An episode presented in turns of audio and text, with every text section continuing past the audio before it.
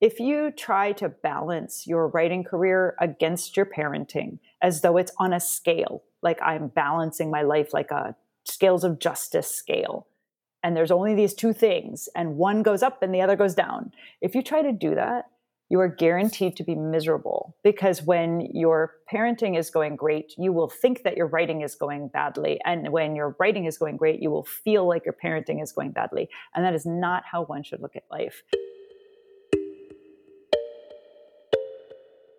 I'm Kaitlin Solimine, and this is the Postpartum Production Podcast.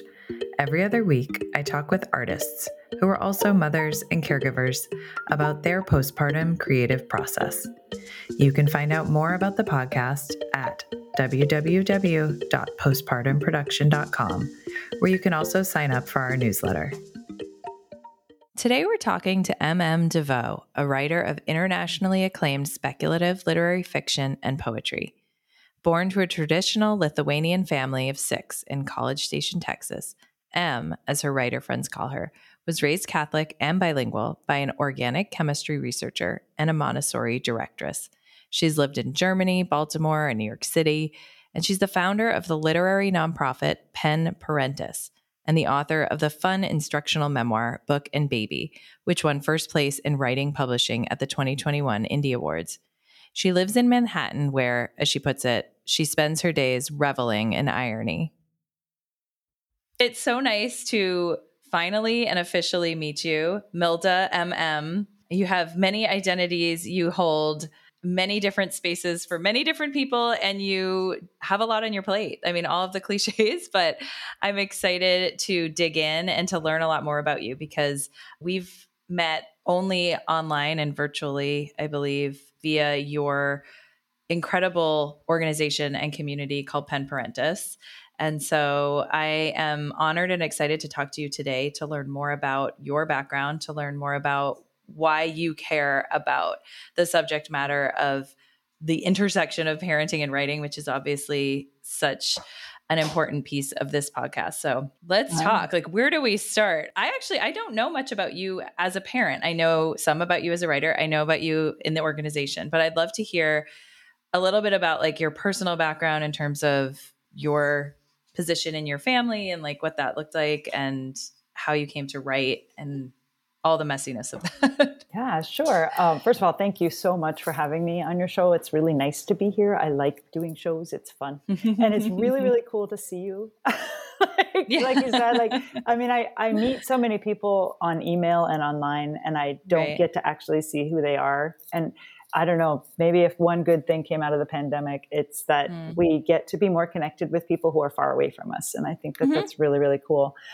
So, yeah, so your question was, what's my life like? My mm-hmm. life is walking chaos like everybody's. I have two kids. My kids are currently old now. They are budding adults. My daughter is 15 and my son is almost 20. He's going to be 20, which is oh like oh mind blowing. It's every time a child goes through from one phase to another, it's such an extraordinary moment where you just look back and go, what how did this happen? Like when the infants suddenly start moving, they, mm-hmm. like you put them down and they stay for so long that you get used to it. And then the first time that they actually are mobile on their own, you're like, whoa, my brain, like this whole thing is going to happen.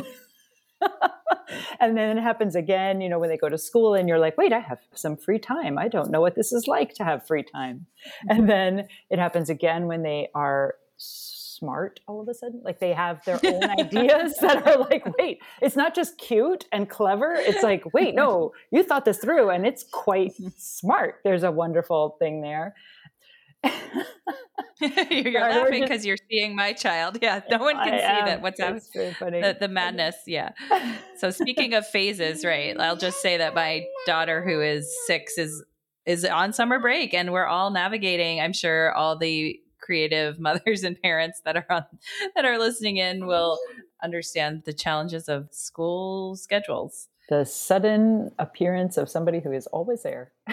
Yeah. the kid who's about to turn 20, it's that's a crazy thing because like these are ages like hmm. when they start turning I think 15 is really the one where you're like mm. I have full memory of myself at 15. Mm. I have mm. full memory of what I was like, what my decision making was like, what my mm. goals were when I was like mm. I it's like you're a real person in that late teen mm-hmm. years and the mm-hmm. the older they get, the more of your own memories you have that of mm. yourself at that age. And so you can in a way I was able to much easy I can much more easily empathize with hmm. troubles that a 20 year old has than you know, I can I can sympathize with a six year old, but I can empathize with a twenty year old. So it's hmm. pretty interesting. And of course, they're nothing like you ever because they're your kids. So they're gonna. what is a kid's majorest thing is to not be like their mother. That's like they spend their babyhood trying to be their mother, and then they spend the rest of their childhood trying to be nothing like their mother. I don't know. It's pretty funny. So, what does that mean? What are you? Who is their mother? Well, I don't like know. You, I mean, you're their mother, so like they're going to try not to be yeah. like you, I guess, or or hopefully yeah. they'll be they'll embrace both sides, the mm-hmm. side that they want to be like and the side that they mm. don't. I don't know. Mm. We'll see. It's all a mystery. It's all just fun to watch. I like watching my kids get independent and do cool things. Yeah. Have so, you been writing throughout yeah. that period? Oh, so I went through so many phases of writing. So when they were infants, I wrote with them on my writing table. Like mm. I had set up, I have a very large, I, I had it built. Mm. It's a, it's an extraordinarily large desk with, and it, the, the top part of it is big enough that you can put a bassinet on it. And oh so when they were infants, I had oh, that's brilliant on my desk. So, so then I didn't, cause I don't like baby monitors. I don't, I don't like, I don't like electronics in general. They bother me. I break them. And so a lot of the time like when they were little little i would have them on my writing space i would be on my desk when they were babies and sleeping for nap times not bedtimes but nap times and then like there were the Gymini do people still do mm-hmm. Gymini's mm-hmm. the it's like a it's like a blanket with this mobile that's like on top of the blanket and it's got mm-hmm. like things that you bat around the handles and things and mm-hmm. they were in primary color they were not primary color they were in red, black, and white so that the infant could see it. You know, it was right, like this right. very the original er. Mm-hmm. This is mm-hmm. an educational toy. The child will grab it. You know, okay. But anyway, it was on the floor next to me so that I could mm. watch my kid play and sometimes type and sometimes look at them. So I did that. And then they graduated to bouncy seats where I could watch them play and talk to them while I was writing. And then wow. I like to write. I really like to. And it, whether it's emails or grants or short stories or novels, I'm always producing something on a page somewhere. Hmm. And I think what I like is communication. I think I really hmm. believe that communication is going to save the world. I think that that's important. I think somebody needs to be thoughtful in what they put out, but there needs to also be the thoughtfully intaking on the other side. I'm into that. Hmm what resonates with me there is that I see that so much in Pen Parentis. Oh. And I'm curious if that was part of the impetus or like where that came about because yeah. to start these kind of organizations is no small feat, especially while you're also working on your own work, while you're also raising your children. So what is the background to Pen Parentis? Because sure. I actually don't know that totally either. Totally discovering this on mm-hmm. the way as I go, how much work it is. Um, mm-hmm. So originally, I was just a writer. I had my MFA from Columbia. And mm-hmm. then the World Trade Center happened, and it was really mm-hmm. on top of my house. Like I live across the street from World Trade Center. And so when that happened, it crashed my whole mm. writing career too, because I was mm. writing about that. And I actually had a piece accepted in the New Yorker, and then it got bumped for Susan Sontag's piece on the terrorism flying into the that piece. I got a call from the New Yorker saying, "Well, we said we were going to run your talk of the town piece, but we got the Susan Sontag thing." So, so I was like, "Oh, okay." So, so then I just wrote other things and sent off other mm-hmm. things, you know. But it was all sort of tied into that whole 9/11 mm-hmm. moment. Mm-hmm. And when the money finally came from the government to fund the arts downtown, which was in 2008. I was at the grant writing seminar for a neighbor of mine. A neighbor of mine had hurt herself. She had broken her ankle and she, she was a visual artist. And she asked if I would go and listen in on this grant writing seminar. And so I went and they during the seminar an intern came running in like excitedly going oh my god oh my god oh my god they just funded 250000 extra dollars to this grant And the hmm. person who was giving the grant presentation said, okay, friends, if you can come up with any artistic thing, this is the time to do it. And so I was like, I walked out of that thing going, okay, that's like a message. It's like a call. You have to do something. You have to bring arts downtown. And being a writer, I was like, okay. I called my friend who is a grants writer and I was like, hey, can you please sit down with me and let's write a grant and we're going to do something. And what we originally thought we were going to do was like a three day symposium for writers that are parents because each of us had kids by this time neither of us was getting ahead on our novels we were like mm-hmm. how in the world how do people do this how mm. do human beings who have children finish novels we know it happens but we could not figure out how so we were like let's do a three day symposium where there's like panels on writing with a kid, panels on how to get money, panels mm. on where to find the time, panels on how to recreate your energy level, like all the stuff. And the of course, the symposium did not get funded because this was an arts symposium. And they're like, no, no, we're here to fund the arts, not to fund education and support for artists. And mm-hmm. I was mm. like, oh, I understand the government now. This is like line item, you must check the item. I literally said on the phone to this person, so if I did a reading series, would that be funded? And they were like, oh, yeah, I think so. I think that would be a no brainer.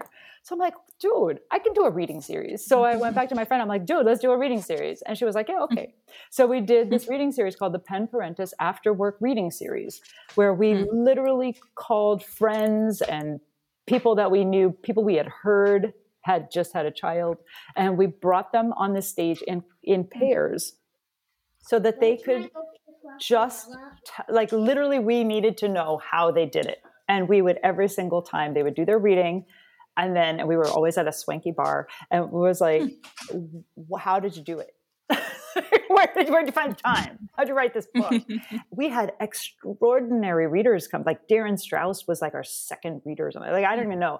We had great great great readers. I think Cara Hoffman might have been our first Cara Hoffman and Rebecca Donner, I think, were our very mm first reader, like amazing writers. mm And they were just starting out and they had kids and they were like, oh, yeah, it's really hard. And like, oh, yeah, I, I write at the table with the child next to me, or I, I hide in the closet while the child's watching Dora the mm-hmm. Explorer, mm-hmm. or like all these crazy ways to get time to write. And we were like, oh, so basically what you're saying is it's hard, but if you want to do it, you're going to do it.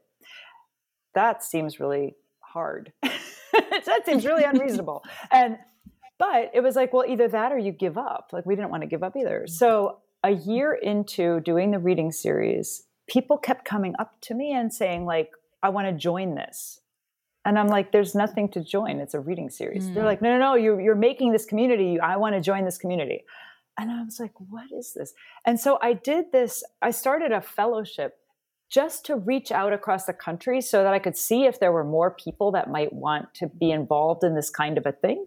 And I got letters that with the like people would enter, but they would write letters that were like, I have never been so seen no like you don't understand like all my entire writing group stopped talking to me when i had a child because they didn't understand why i couldn't show up all the time they said i was inconsistent i mean i would get these like sob stories i was like dude we need an organization mm. like there needs to be one and at first i tried to copy she writes which was a for-profit mm-hmm. you had to pay to get through to the back end like you had to pay up front right. i think yeah. to to do anything and i was like I could do that, but then I didn't want I don't like things where you have to pay to play, like where you have to pay to see anything. That seemed like, oh, I didn't like that part of the internet. And so I didn't want to be like that. So I was like, well, I'll just make it a membership thing. And then I didn't, I'm not very good with numbers. So I was like, oh, I don't know how to do this. And actually, a lawyer who had been coming to the salons on a regular basis came to me and she's like, you know what?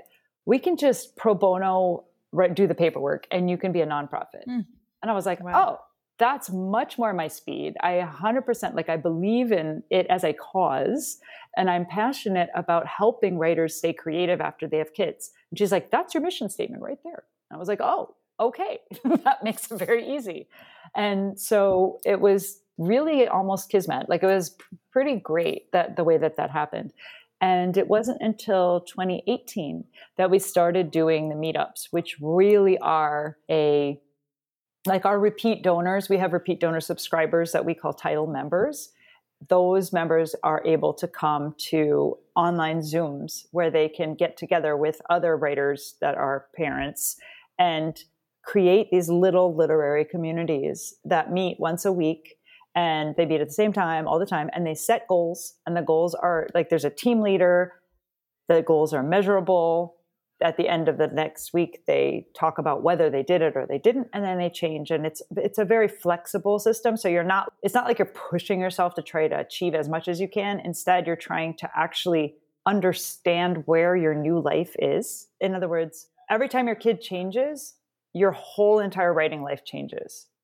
And if you can accept that and just kind of go with it then it becomes not hard anymore. I mean it's, it's always hard let me just say that it is always hard. a different different kind of hard a, at that point. it's you're not struggling against guilt.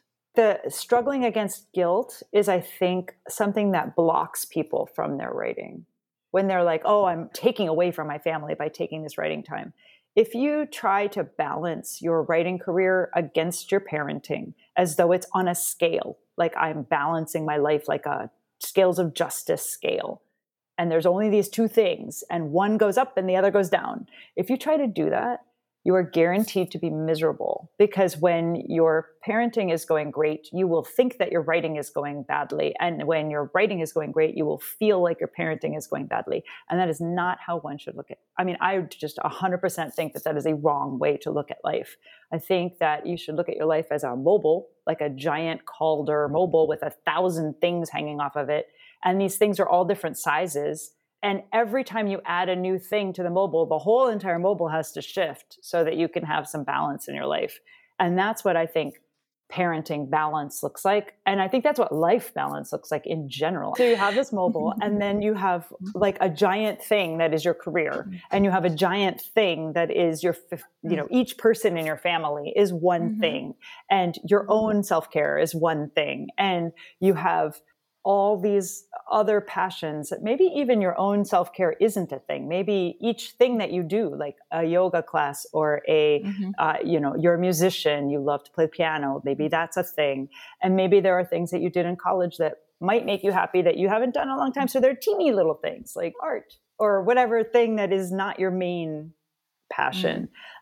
and all those things are like on this big mobile and then crazy life things how you have to buy a house well there's a giant thing that's going to disrupt everything and i think that mm. your life is just this constant disruption of this mobile and you just have to keep working it out so that you know move things closer move things farther away move into your life lean out do all the mm. things to keep this giant conglomeration of flying things kind of stable in your life mm. as much as you can and every once in a while, something's going to come and just there will be a pandemic, mm-hmm. which will make it completely crazy. It's like a wind that blows the whole thing.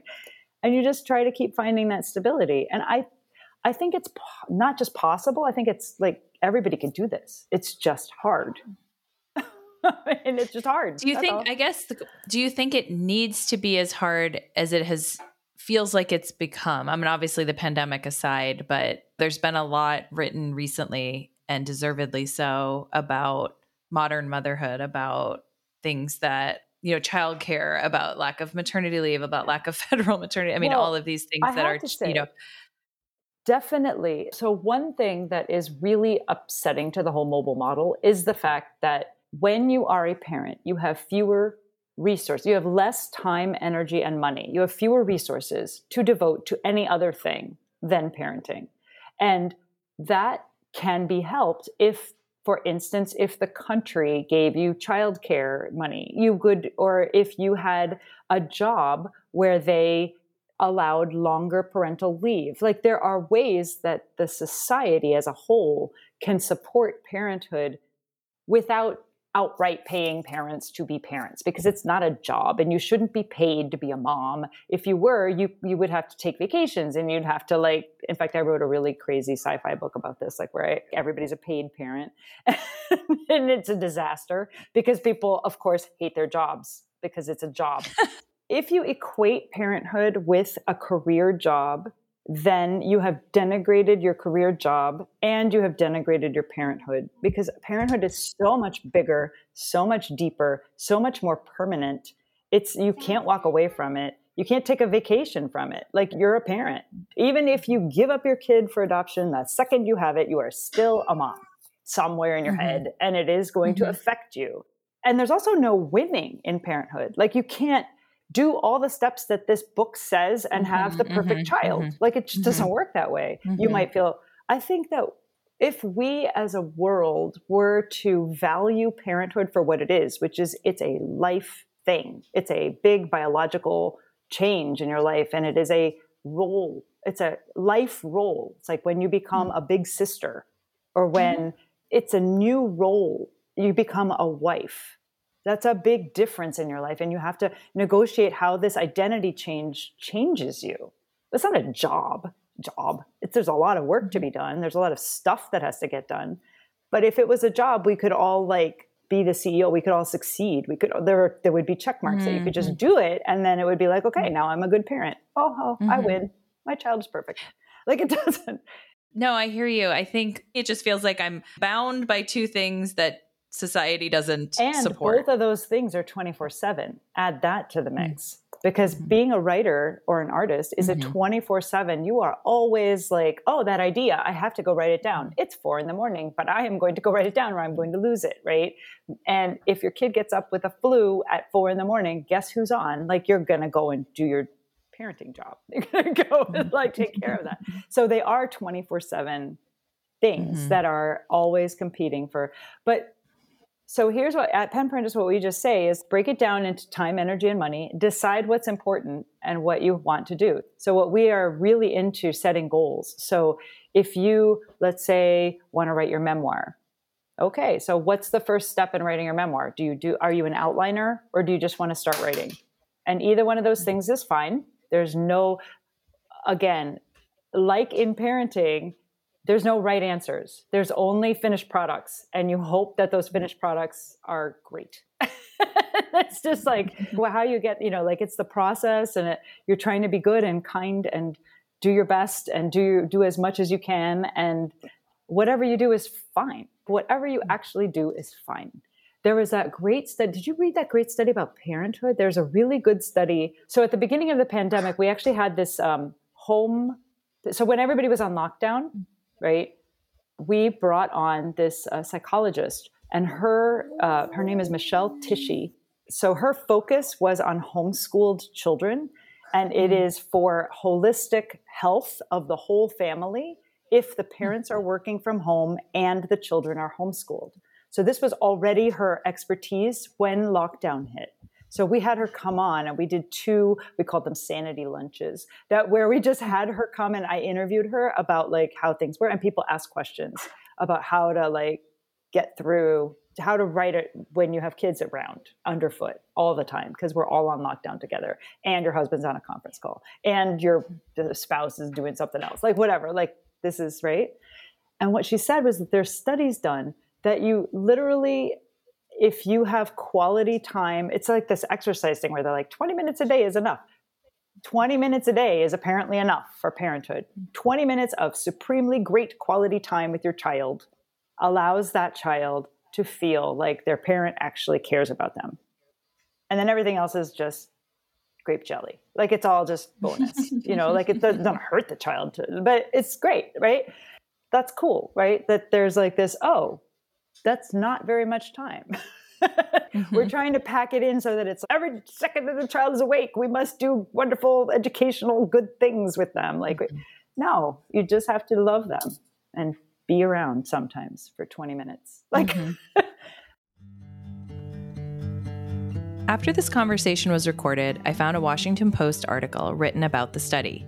It's interesting that the researchers found no relationship between the amount of parents' time and children's outcomes, which, on the one hand, could alleviate guilt if a parent has, say, only 20 minutes of quality time to spend with their child a day, but on the other, could indicate that the impact of spending more time with their kids may actually have negative effects on their children I have to admit, I felt some alleviated guilt as I recorded this podcast episode while my daughter was just finished kindergarten for the year, and so she sat in the office during this recording, drawing some pictures of cats, skimming a few books, and only occasionally interrupting me to help open a crayon box for her or search for a fresh sheet of paper. I'm sure you've also seen the research around boredom in kids and how fruitful it is. The conversation and this research also had me thinking about the work of a fellow writer and friend who I used to know back at the uh, SF Writers Grotto. Her name's Julie Lythcott Haims.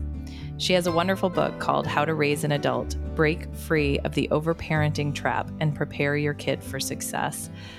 It focuses on ways in which children should be allowed to make their own mistakes and develop resilience, resourcefulness, and inner determination and how to redefine what success looks like for both children and for parents.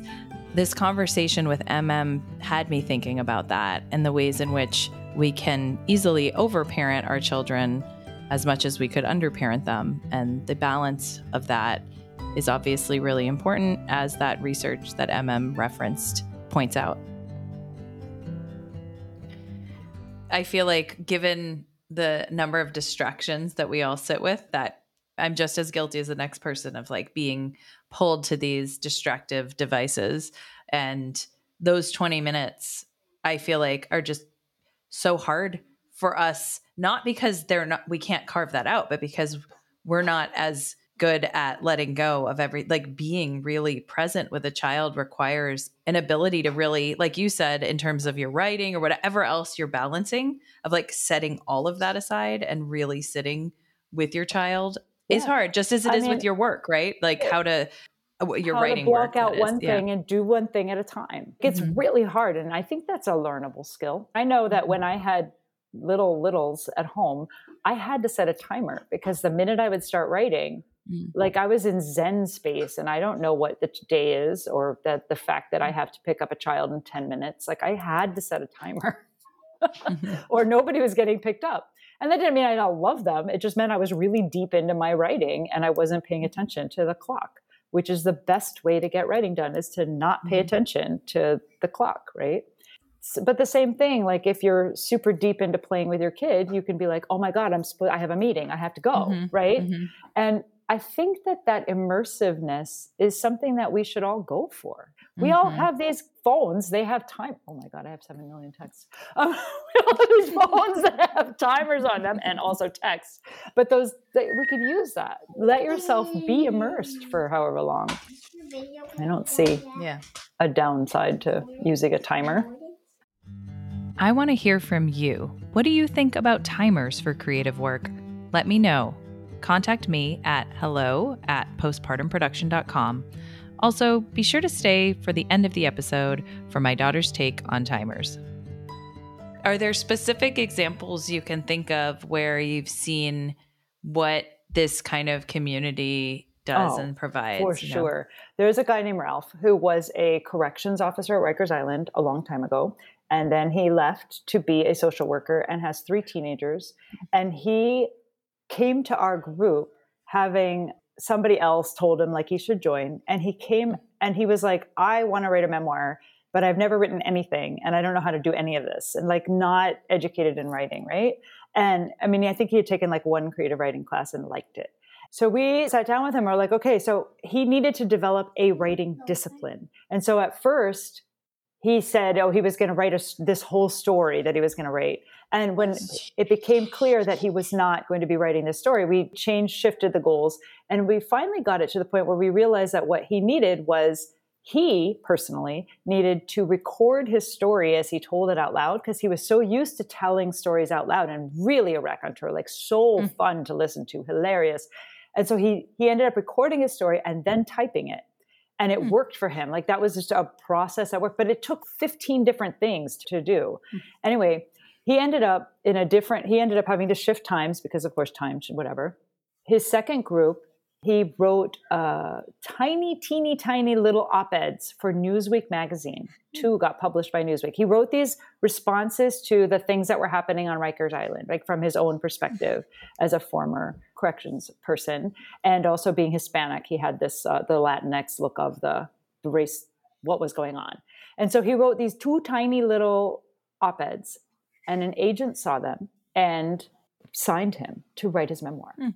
Mm. so it is like totally doable. Like I had a woman who she was an award finalist, like a big big award finalist.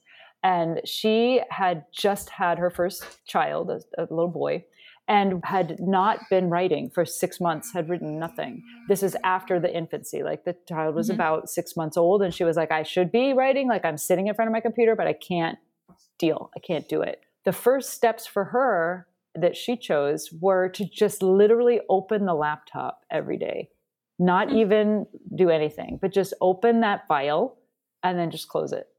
And it took her, I would say it took her about 12 weeks. And by the end of the 12 weeks, she was back to writing her usual 2,500 words a day, which was her normal pattern. And she was just back on. And now she's off teaching other people motivational like writing and stuff. Mm. It really, really helps to have a community that gets where you are. And one of the things that I'm really adamant about in each one of these circles is that we definitely mix people up. Like we mix up people of different education levels, we mix up people with different age level kids.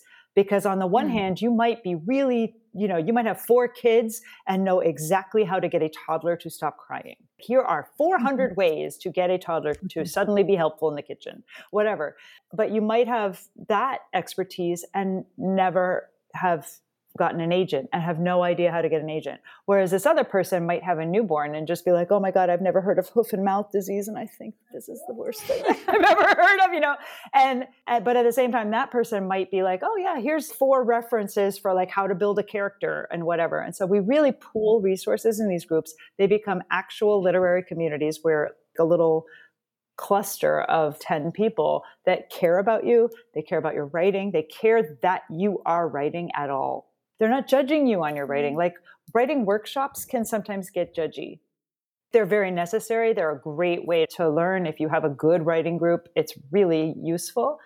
But for people who are in a place where they're uncertain about their writing and in that it's just writing or not writing is where they're stuck, these groups are really, really good for that. And also just to finish things. It's just so nice to have accountability in general. That's why everybody wants an agent, right? Is not so much so that they can like do their contract. It's so that you'd have a person who cares whether or not you finish your next novel.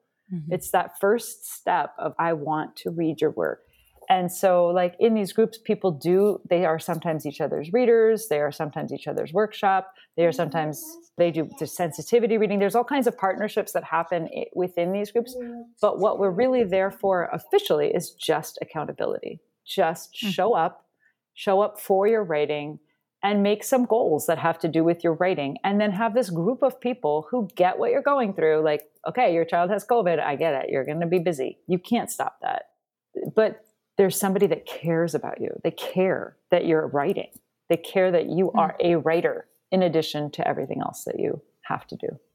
Yeah i think it goes back to what we were talking about really early on in this conversation which is visibility and mm-hmm. relevance, right? Of just feeling like the work. And I think that happens in parenting too. So again, I was just you know, there's a lot that. of yeah. yeah. I was yeah. just going to say that the earlier when you were talking about how like you didn't feel valued for being a parent, in a way it's sort of that you're not being seen. If you're doing your job perfectly, then nobody notices it. Right? like they're they're all like of course, the house is clean. Of course, the child is clean. Of course, the child is well fed. Naturally, the child is happy. Whereas if you do anything differently, that suddenly, like, oh, the child is dirty, you have to justify that. Well, the child was playing in the mud and the child needed mm-hmm. some mud time. You have to justify everything that you do that's like the slightest bit off. Mm. And yet there's no, oh, but for four weeks in a row, everything's been so perfect that you haven't even taken notice of it you know it's just like ordinary life for you whereas for me it's mm. like so much work to get it to that level mm.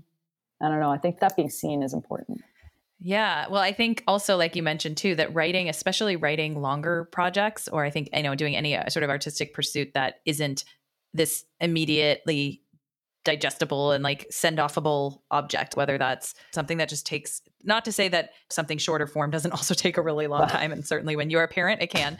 As a novelist, I think I've really struggled because it just feels so it's just as amorphous as parenting honestly right? I mean a novel it's like when are you done with the novel? Like exactly. when do you have like where do you see the material finished product? And, and parenting is so similar too right? Like Yeah. you were saying like then your children grow up and i guess you could argue like okay once they're fully formed and functioning and self-independent and confident humans then then you have accomplished your goal. But again it's like it's overlaid with this idea of what we do in society right? And that in the us there's such a value around this idea that there has to be this tangible finished project Well, product. and also this this judgment on that, this Mm. judgment on when you said, "Oh, well, they're out in the world." Well, then, so what happens? So then, if they have to come back and live your house, you Mm. failed. What does that mean? We are constantly rating ourselves, and that's why, again, like I wish that parenthood could just be like nobody says, "Oh, you're a good sister today," but yesterday you were a terrible sister, and tomorrow you're a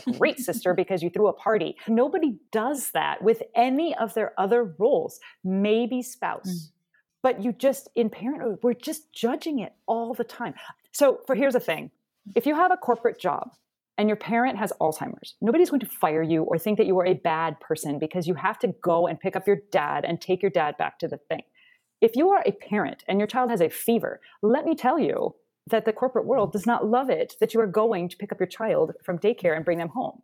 It is so judged in a different way and it doesn't make sense that it is judged in this different way, but it really, really is. We really judge parents on their children. We judge them on their children's behavior. We judge them on their own behavior. I don't know. It's a really odd thing. Hmm. And we just and we just do yeah. I feel like there is such a cultural component there because having spent time outside of the US, and I'm sure you could speak to this too, because you also have, you know, a more international background. And as I know that you're Lithuanian American and you bring that into your work as well. But I don't think that, and this is obviously so culturally specific depending on the location, but I feel like children, even and their opinions and their voices are valued in such a different way in places that aren't the United States. That's so true. And so also, and then they're seeing like behavior is also like that's its own behavioralism as a just as a form and as a study is its own piece in that in a lot of places and throughout history, like there's been different moments where who children are is just who they are, right? Like I have a friend who will often say like oh they're just being a 3 year old right now or they're just being a 6 year old mm-hmm. right and i and i joke oh i'm just being a 41 year old right, exactly. nice. what am I being right now? I'm being a mm-hmm. 41 year old. And just like in right. And it's just, I think it goes back to what you said about communication and feeling heard. We aren't hearing each other. We aren't seeing each other as human. And that is why I just think problem after problem that we're seeing in this country, we have stripped each other of humanity So much. my partner would argue that he's very anti social media and mm-hmm. internet. People can hide behind the screen. People can hide behind, you know, the trolling comments on the internet. And I do think that we, we don't see each other as human anymore. And that's really, really scary, to be honest. is- like, I don't know where we go. I from want- here. I have two questions that I asked to close out at Oh, least sure. this season of the podcast, which I will ask you to answer them as succinctly as you possibly could, potentially one word, if not a Oh. sentence. Pretty basic. So, first off, is what is postpartum to you? Being tired. so it's forever. Okay. Yeah, it's forever. I don't think it. Eh, I, I don't think it. I think you're a parent forever. I think you're permanently like once you meet your child, that's it. The child is out of you. The child is its own person, and now you have to develop a relationship with this creature, this child. Whether or not they are completely reliant on you, very difficult, very easy, very loving, very horrible, whatever that is, you have to develop a relationship. Let's say my one word is relationship. Hmm. And what is production? production is creation. It is making something there that was never there before. Even if it's assembling Nice. old things into a new Frankenstein monster. Hmm. Which is parenthood too. Mm-hmm. oh, well, thank you so much. This was so lovely. I love and talking I'm to you. This is great. Parenting while working has long been a challenging situation for modern parents, heightened during the pandemic. I found much of our discussion to be particularly relevant as a mom of three young children, constantly juggling between their activities and also trying to spend equal amounts of quality time with each of my children, all while producing this podcast and finding time for writing as well. I'm thankful for communities like Pen Parentis to keep me focused on my creative pursuits and plan to become a more connected part of their accountability groups too, as much as I would also like to procrastinate writing my second novel. As an aside, you may have heard my daughter playing in the background during this episode. As I mentioned earlier, I was literally doing what M.M. De Voe discusses in her book. This episode was recorded right after school was on break and my daughter was in the room. She also contributed a little bit to the conversation, as you'll hear. I'm your host, Kaitlin Solimine, and this is the Postpartum Production Podcast. If you like what you've heard, please subscribe wherever you get your podcasts and give us a rating. This will help us reach more listeners like you who are navigating the joys and pitfalls of artistic and parenting identities. For regular updates, visit our website, postpartumproduction.com, follow us on Instagram at Postpartum Production Podcast, and subscribe to our podcast newsletter on Substack. Thank you for listening, and we are so grateful to have you with us on this journey. Postpartum may feel like forever, and sometimes it may feel very lonely, but you're not alone here. Well, my daughter, you don't like timers, do you, Calliope? Why don't you like timers? Why don't you like timers? She really dislikes when we use timers. What is it about timers you don't like? When and when I forget that it's just a timer and I get scared that something's wrong. Hmm. Like What'd it sounds say? like an alarm. She said that it scares, it jolts her. So to your yeah, point of like, you're, you're, she's so immersed, yeah, and then mm-hmm. and then but it like one second I remember. What's that? But if it's one second, I'll remember. If it's one second, oh, you've forgotten that you put the timer on, and then it's on, and then it's like, whoa, there's a timer on.